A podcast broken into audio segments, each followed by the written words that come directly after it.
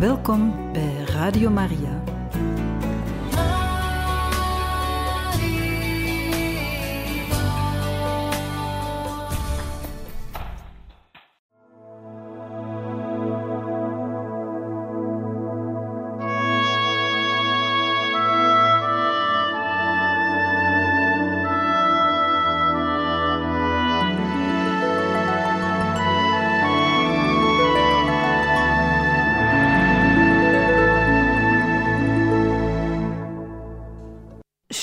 Met Dutten, september 1887.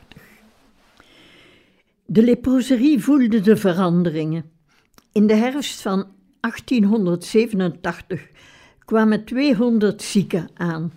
Het hospitaal, dat haast 20 jaar oud was, werd vernieuwd. Dat was nodig, want de ramen en deuren rotten weg.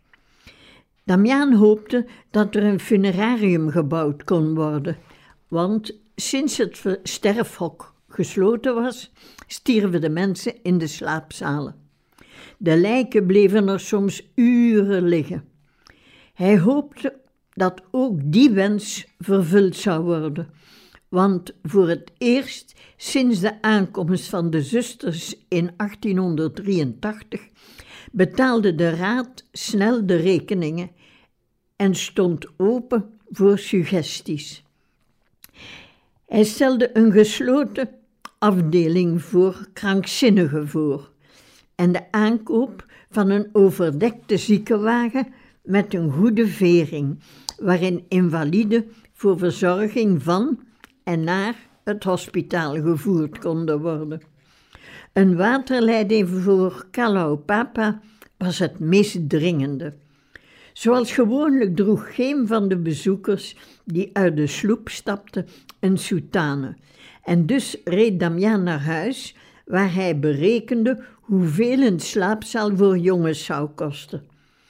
Als hij het werk gratis deed, wou de raad hem het materiaal ter waarde van 400 dollar sturen. Dr. Moritz meende dat als de raad zijn woord niet hield, hij altijd met Engels geld kon betalen. Toen Damiaan het hoofd schudde, werd hij kwaad en blies dat Damiaan een blinde jongen had weggestuurd naar het hospitaal, omdat die zich niet had willen laten dopen. De jongen had extra verzorging nodig, weerlegde Damiaan, en hij had geen verpleging. Als Columben of Wendelin waren gekomen, zou Damiaan zijn probleem met Dutten hebben kunnen bespreken. Maar nu kon hij alleen bij de bisschop terecht en dat bracht geen oplossing. Dr. Moritz had het niet voor de nieuwe raad en juist hij fluisterde Dutten in dat de nieuwe leiding het niet op Dutten begrepen had. Moritz raadde hem aan zich volledig in dienst van de raad te zetten, want anders kon hij weggestuurd worden. Dutten gaf daarop zijn werk in het weeshuis op voor verplegingswerk in het hospitaal. Damiaan klaagde bij Meijer dat hij Dutten in het weeshuis nodig had en stelde voor dat hij deeltijds in het hospitaal en in het weeshuis zou werken. Meijer beloofde naar een oplossing te zoeken die aanvaardbaar was voor beide partijen. Dat bleek niet eenvoudig, want Dutton beweerde dat hij de tegenstrijdige opdrachten beu was. Gibson had hem als verpleger aangeworven, Kukkeman als Damiaans koster. Dutton had gevraagd om enkele uren per dag te mogen werken als verpleger, maar nu Moritz hem de positie van directeur van het hospitaal aanbood, wilde hij dat aannemen. Damiaan bemoeilijkte de, de discussie door druk uit te oefenen. Hij herinnerde Dutten aan de gelofte van gehoorzaamheid die hij had gedaan. Kukkeman had daarboven aan Damiaan de opdracht gegeven het de boeteling moeilijk te maken en hem nederig te houden. Een functie als directeur van een hospitaal was hiermee in strijd. Toen Kukkeman er zich in mengde, ontaarde de discussie volledig, tot hij een compromis voorstelde dat Damiaan en Dutten uiteindelijk aanvaarden. Dutten zou verantwoordelijk blijven voor het Boys Home, terwijl hij drie uur per dag in het hospitaal zou werken. Damiaan zou minder veelijzend optreden en Dutten vrijer laten. De heisa leek over, tot Kukkeman Damiaan toevertrouwde dat Dutten met hem als persoon problemen had. Hij vond de Veusters familiair optreden, hij noemde iedereen bij zijn voornaam, op zijn Hawaiiaans, vreselijk. De communie krijgen uit handen van een melaatse vond Dutten afschuwelijk en hij kon de misvormingen niet meer aanzien en de stank niet meer harde. Deze dolksteek maakte de relatie tussen de priester en de broeder kapot. Het zou nooit meer goed komen. Het dispuut had nog een gevolg. Dokter Moeritz, die niet graag in de leproserie was, gebruikte de weigering om zijn aanbeveling in verband met Dutten in te volgen als reden voor zijn ontslag. Ondertussen spotte Voer snel met Damiaan, die schoenen had besteld. Een Vlaamse boer droeg zoiets toch niet? Aan mensen als Dr. Woods, de leproloog die Damiaan in 1876 had bezocht, vertelde hij wat hij echt voelde, maar hij vroeg de brief niet te publiceren. Het antwoord dat hij ontving moet belangrijk geweest zijn, want Meijer vroeg hem om de brief van de arts die over de hele wereld lepra-gevallen had gezien, te mogen tonen aan invloedrijke personen.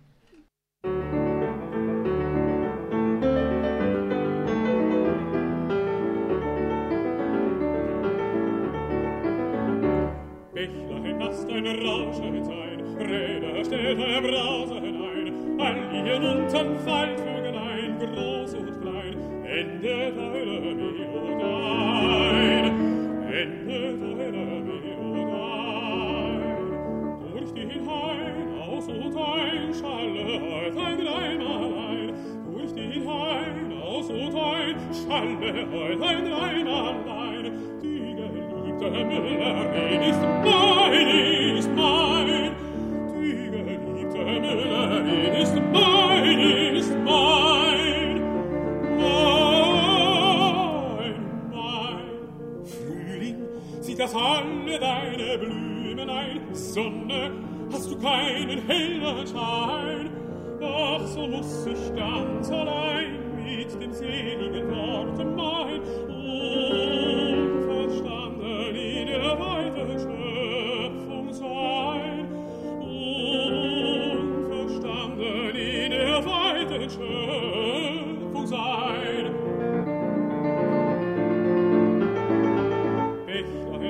ein Rauschen sein, Räder stellt euer Brausen ein, all ihr munten Waldvögel ein, groß und klein, endet eure Bewegung ein, endet eure Bewegung ein. Durch den Hain aus und ein, schalle heut ein Reim allein, durch den Hain aus und ein, schalle heut ein Reim allein, die geliebte Welt ist mein,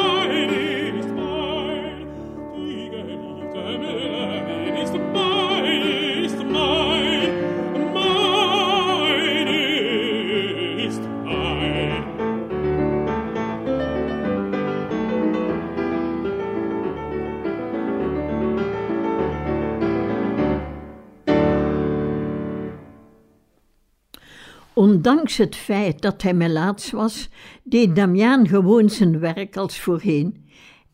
En hij schreef, citaat, Ik ben gelukkig en tevreden met mijn lot. Het heeft de Almachtige God behaagd mij als priester en verpleger van melaatse te kiezen. Mogen onze zielen, nadat ze bevrijd zijn van de besmette lichamen, samen met jullie de zuivere, trouwe kinderen van de Heilige Kerk in het paradijs verblijven. Einde citaat. Toch was hij gekwetst en gebruikte het werk als beproefde remedie. De waterdruk voor het badhuis moest worden verhoogd. De slaapzalen voor de jongens waren overbevolkt. Er sliepen jongens in zijn huis omdat hij geen plaats had. En toch moest hij wachten op het hout voor een nieuwe zaal. En er kwamen er altijd maar bij. Citaat: Onze harten doen pijn doordat zoveel patiënten van ons weggerukt worden. We houden van hen en zien hen niet graag gaan, schreef moeder Marianne. Gelukkig werd de weg op de Pali verbeterd, nadat er een aardverschuiving was geweest die een Portugees had meegesleurd. Onmiddellijk werd er duizend dollar uitgeschreven voor verbeteringen aan het pad. Misschien wachtte er een priester tot het pad klaar was, dacht Damiaan, want hij had alweer vier maanden geen bezoek gekregen. snel dreigde en raasde, maar hij kreeg niemand naar Molokai. Op 1 oktober stelde Leonor voor zelf te gaan. Hij zou van bij Meijer telefoneren en Damiaan moest het pad dan maar opklimmen. Hij had al Damiaans boodschappen gedaan, behalve de rijst, want de Chinees zat zonder. Al die maanden bleef de afschuw voor leproze vingers Dutten en Damiaan scheiden. Dutten reageerde zich af door honderden brieven te schrijven. Hij voelde zich schuldig, want hij zag dat Damiaans neusbrug was ingezonken. Lepra had nu ook de beenderen aangetast. Damiaan besefte dat hij stilaan een opvolger moest zoeken, een gezonde priester. Voorsnel beweerde dat de zusters alleen van gezonde vingers de communie wilden ontvangen, en zij waren zo noodzakelijk. Aangezien geen pikpuspater ook, ook maar één dag kon vrijmaken voor de leproserie, begon Damiaan de oplossing buiten de congregatie te zoeken. Al elf jaar was een Belgisch missionaris die bij de Umatilla-Indianen in de Amerikaanse staat Washington werkte, kandidaat. Als keukenman Lambert Louis Conradi kon laten overkomen, zou die man de opvolging kunnen verzekeren en Damiaan zou een biechtvader hebben. Vier maanden zonder biecht was te lang.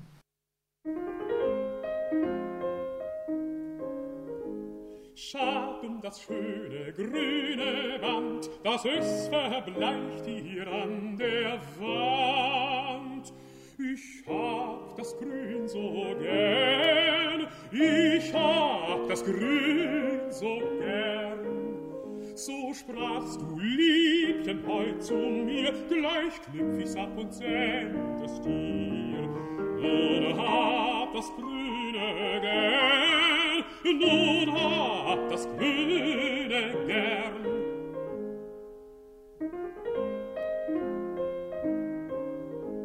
Ist doch dein ganzer liebster Weiß, soll grün doch haben in seinen Preis. Und ich auch habe es gern, und ich auch habe es gern. Weil unsere Lieb ist immer grün, grün der Hoffnung fernen blühen. Drum haben wir es gern, drum haben wir es gern.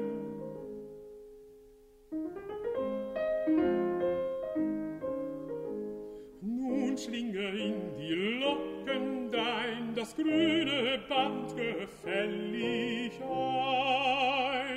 Du hast das Grün so gern, du hast das Grün so gern. Dann weiß ich, wo die Hoffnung wohnt, dann weiß ich, wo die Liebe thront. Dann hab ich's Grüne erst gern, dann hab ich's grün erst gern. Dr. Emerson, voorzitter van de Gezondheidsraad. Er was ook goed nieuws. Dr. Nathaniel Emerson was tot voorzitter van de Gezondheidsraad benoemd. Tijdens zijn werkperiode in Kalawao was hij Damiaans vriend geworden. Damiaan zond hem een juichende felicitatiebrief, waarin hij meteen ook om Japanse medicijnen vroeg. Damiaan mocht van zijn overste geen rechtstreeks contact met de raad hebben, maar hij had geen keuze. Toen hij Fouesnel om de Japanse medicijnen had gevraagd, had die woedend geschreven dat zelfs Kakako zonder zat. Damiaan antwoordde de provinciaal dat hij ondertussen al bijna vijf maanden zonder biecht zat. Leonor had beloofd zelf te komen, maar hij was naar het grote eiland getrokken. En waar waren de andere pikbespaters die beloofden te komen? Waar was Columben? En Wendelin? En Leonor? Was Damiaan voor hen misschien al dood? Op 17 oktober antwoordde Fouesnel neerbuigend dat hij Damiaan zijn uitval vergaf, omdat hij begrip had voor de toestand waarin de zieke priester zich bevond. Wendelin was in Honolulu en zou de volgende dag naar Wailuku vertrekken, niet naar Molokai. Op de zusters moest Damiaan zeker niet rekenen, want die hadden het zo al moeilijk genoeg. Dokter Trousseau had het lef om zomaar een aantal patiënten op te roepen en hen te verschepen naar Molokai, zonder moeder te raadplegen. Ze durfde geen klacht in te dienen tegen de beul, want de nieuwe overheid zou haar de rekening presenteren. En toen spoot Fouesnel gif. Damian kon gerust zijn. Weldra zou er een nieuwe provinciaal komen, die meteen alle grillen van de veuster zou inwilligen. De arme Leonor, die nooit niets goeds deed, zou van zijn pilikia bevrijd zijn. Iedereen zou hem kwijt zijn. Damiaan wist niet dat de generaal Fouesnel door Gulston wilde laten vervangen, maar hij besefte wel dat vooral de oversten in Honolulu bang waren voor de nieuwe administratie. De verkiezingsstrijd was volop bezig en wat de toekomst bracht was niet duidelijk. Damiaan kreeg hoop toen hij Emersons brief las. Citaat: Ik ben blij je te kunnen verzekeren dat ik erop sta om alles voor je te doen wat ik kan. En aangezien de Japanse medicatie je helpt, ben ik heel gelukkig dat te kunnen doen. Op dit ogenblik is de voorraad op, maar de raad hoopt dat er weldra een nieuwe levering komt. Als die aankomt, word je herbevoorraad. Einde citaat. Aangezien alle blanken de meeste halfblanken en maar enkele Hawaiianen mochten stemmen, won de hervormingsbeweging de verkiezingen met een overweldigende meerderheid. Dr. Hyde juichte, citaat, het is overduidelijk dat de Hawaiianen hun prestigieuze positie en invloed, die hun door de oude grondwet verzekerd werden, nu kwijt zijn. Deze eilanden zullen niet langer bestuurd worden in het belang van de Hawaiianen, maar in dat van de nieuwe cosmopolitische bevolking, op de Chinezen na. Einde citaat. Voor Molokai maakten de verkiezingen niet veel uit. Nieuws waren wel de vier kratten Gurjun, die een rederij uit Honolulu gratis vervoerd had een geschenk van de Britse schilder Edward Clifford. Deze olie bracht geen genezing, maar hield de huid aan de buitenkant schoon en gaf verlichting. Eind november kreeg Damiaan kisten met zalm en ingelegde appels cadeau. Al het bestelde materiaal voor de slaapzalen zat ook in die lading, op de nagels na. De raad gaf zijn goedkeuring voor de bouw van een kookhuis en een leefkamer voor de jongens en stuurde ketels, een koffiepot, een braadpan, vijftig ijzeren bedden en kalk om de slaapzalen mee te witten. Deze uitbreidingen waren noodzakelijk, want volgens Voersnel zouden grote groepen Melaatsen verbannen worden. Op 8 november trachtte de provinciaal vriendelijk te klinken. Hij vond het echt spijtig dat de vuster geen Japanse medicijnen meer kreeg, want hij voelde er zich toch beter bij. Een arts in Honolulu zou de hele voorraad verborgen houden. snel zou zijn best doen om er hem te bezorgen, al zat hij zelf in zak en as. De raad wilde immers de zusters ontslaan om alle herinneringen aan Gibson te verdrijven.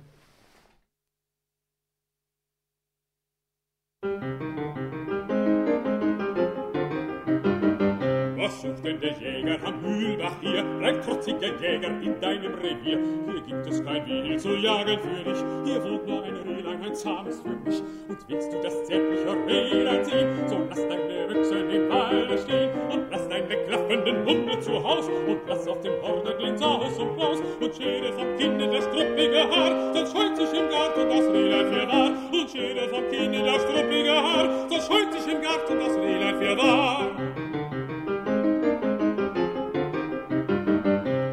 besser, du bliebest im Walde Zoo und ließest die Mühlen und Müller in Ruhe. Was taugen die Fischlein im grünen Gezweig? Was will denn das Eichhorn im bläulichen Teich? Drum bleibe du trotziger Jäger im Hain und lass mich mit meinen drei Rädern allein. Und willst meinem Schätzchen dich machen beliebt, so wisse, mein Freund, was ihr Herz ihn betrübt. Die Eber, die kommen zur Nacht aus dem Heu und brechen in ihren Kohlgarten ein und treten und wühlen herum in dem Feld, wie Eber die schieße, du Jägerheld.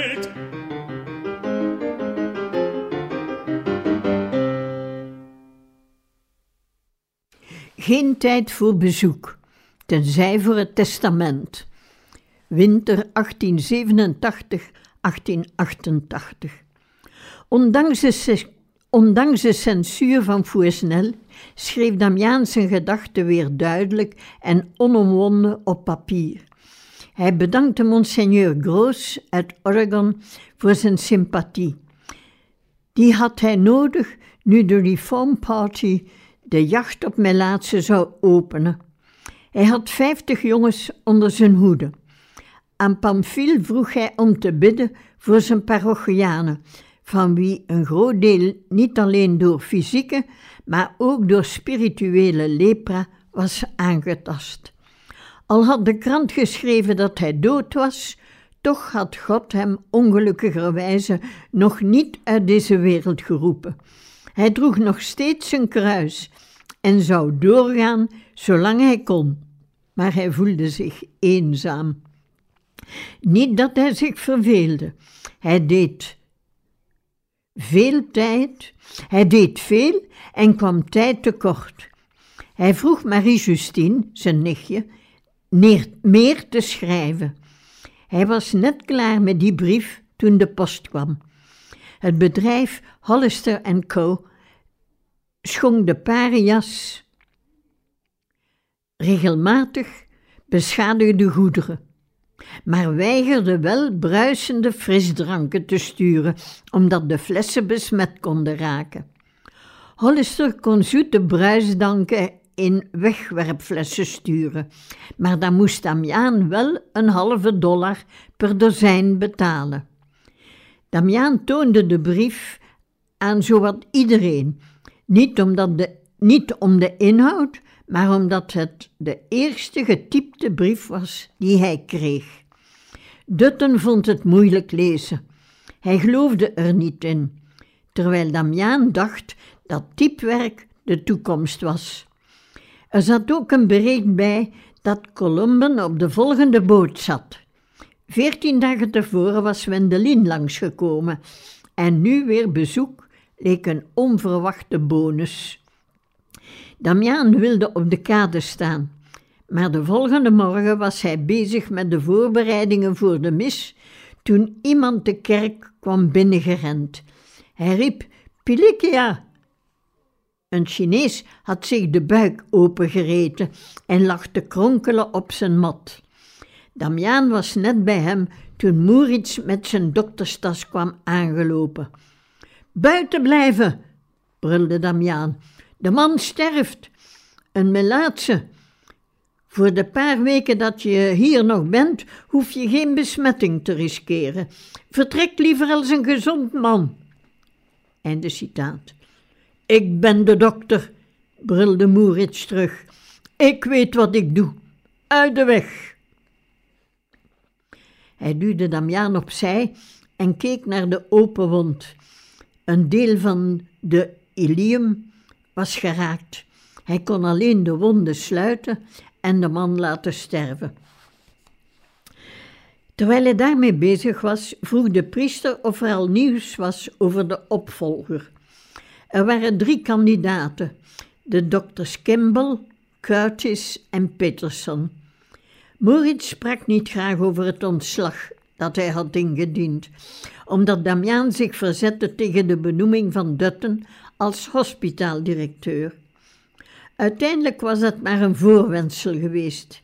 Hij had altijd al een hekel gehad aan het werk bij de Melaatse, maar wat hem helemaal tegenstak, was de administratieve rompslomp die Meijer hem oplegde. Nu hij genoeg gespaard had om in Honolulu een praktijk te openen, wilde hij weg. Damiaan bleef twaalf uur bij de Chinees, tot hij na een zeer pijnlijke doodstrijd stierf.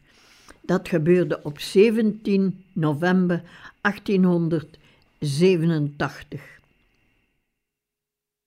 Pas daarna had Damiaan tijd voor Columben, die door Kekkeman met een dubbele en vooral delicate missie was gestuurd. Hij moest Damiaan waarschuwen dat de raad besloten had Grégoire Archambault, de astmatische pater, opnieuw te verbannen. De Melaatse was bereid te vertrekken naar Molokai als hij maar geen vernederend lichamelijk onderzoek moest meemaken. De bisschop wilde dat Damiaan de oudere man opving. Columben moest met Damiaan ook zijn testament bespreken. Het dispuut in september tussen Damiaan en Dutten had niet alleen geleid tot het ontslag van Moerits, maar Kukkeman vond ook dat de oud-officier misschien niet zo betrouwbaar was als hij aanvankelijk had gedacht. Nu wilde hij dat Clement als executeur benoemd zou worden. Damiaan moest zijn testament herschrijven en Dutten en Columben tekenden als getuigen. Onmiddellijk nadat ook Damiaan getekend had, vertrok Columben. Een week later bevestigde Fouesnel het nieuws van de verbanning van Grégoire. De, tussen aanhalingstekens, vijanden wilden hem niet opsluiten. Damiaan moest een verzorger voor hem vinden, want Grégoire was hulpeloos. Zo hulpeloos nu ook weer niet, want voor zijn vertrek haalde hij de pastorie en de kerk van La Haina zo goed als leeg en nam zelfs de kelken mee. André, de Hollander, vond bij zijn terugkeer lege kasten en eiste dat Grégoire de spullen teruggaf. Grégoires verbanning kaderde in het strenge beleid dat Emerson voerde.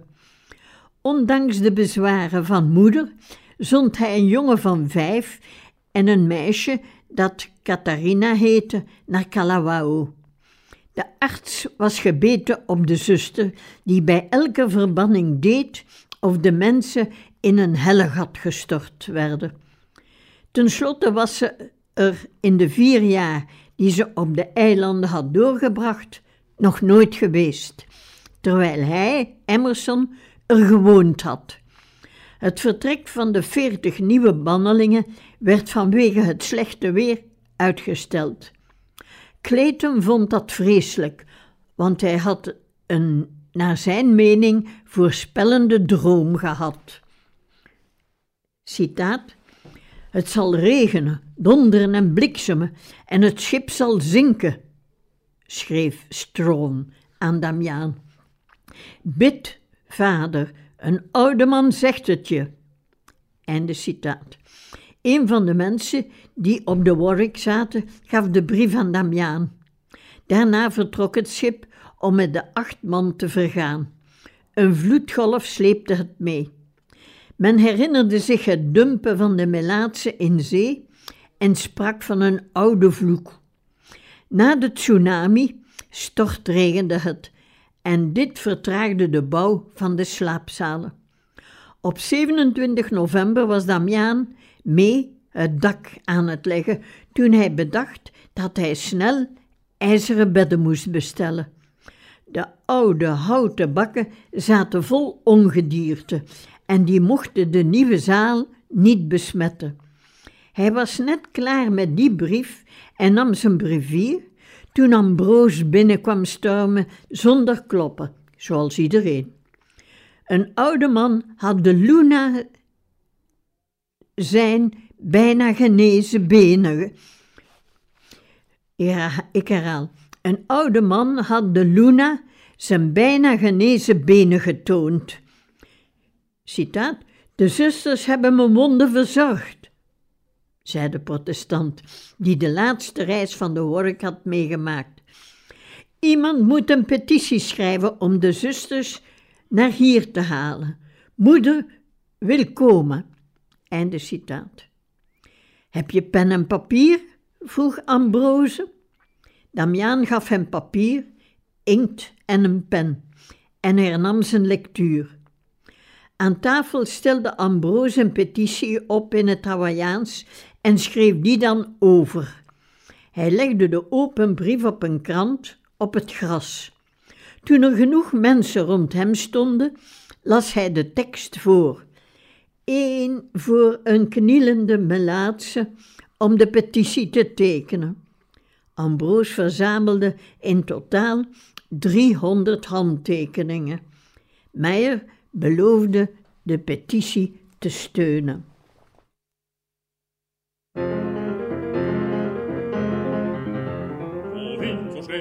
Grausig wild, mein lieber Bach, als du von so dem frechen Bruder Jäger nach, kehr um, und schild erst eine Melodie für ihren leichten, losen kleinen um, kehr um, kehr um. Sahst du sie gestern Abend nicht am Tore stehen, mit langem Halse nach der großen Straße sehen, Wenn von dem Fang der Jäger lustig sieht nach Haus, da steckt kein Sitz am Kind den Kopf zu Fenstern aus.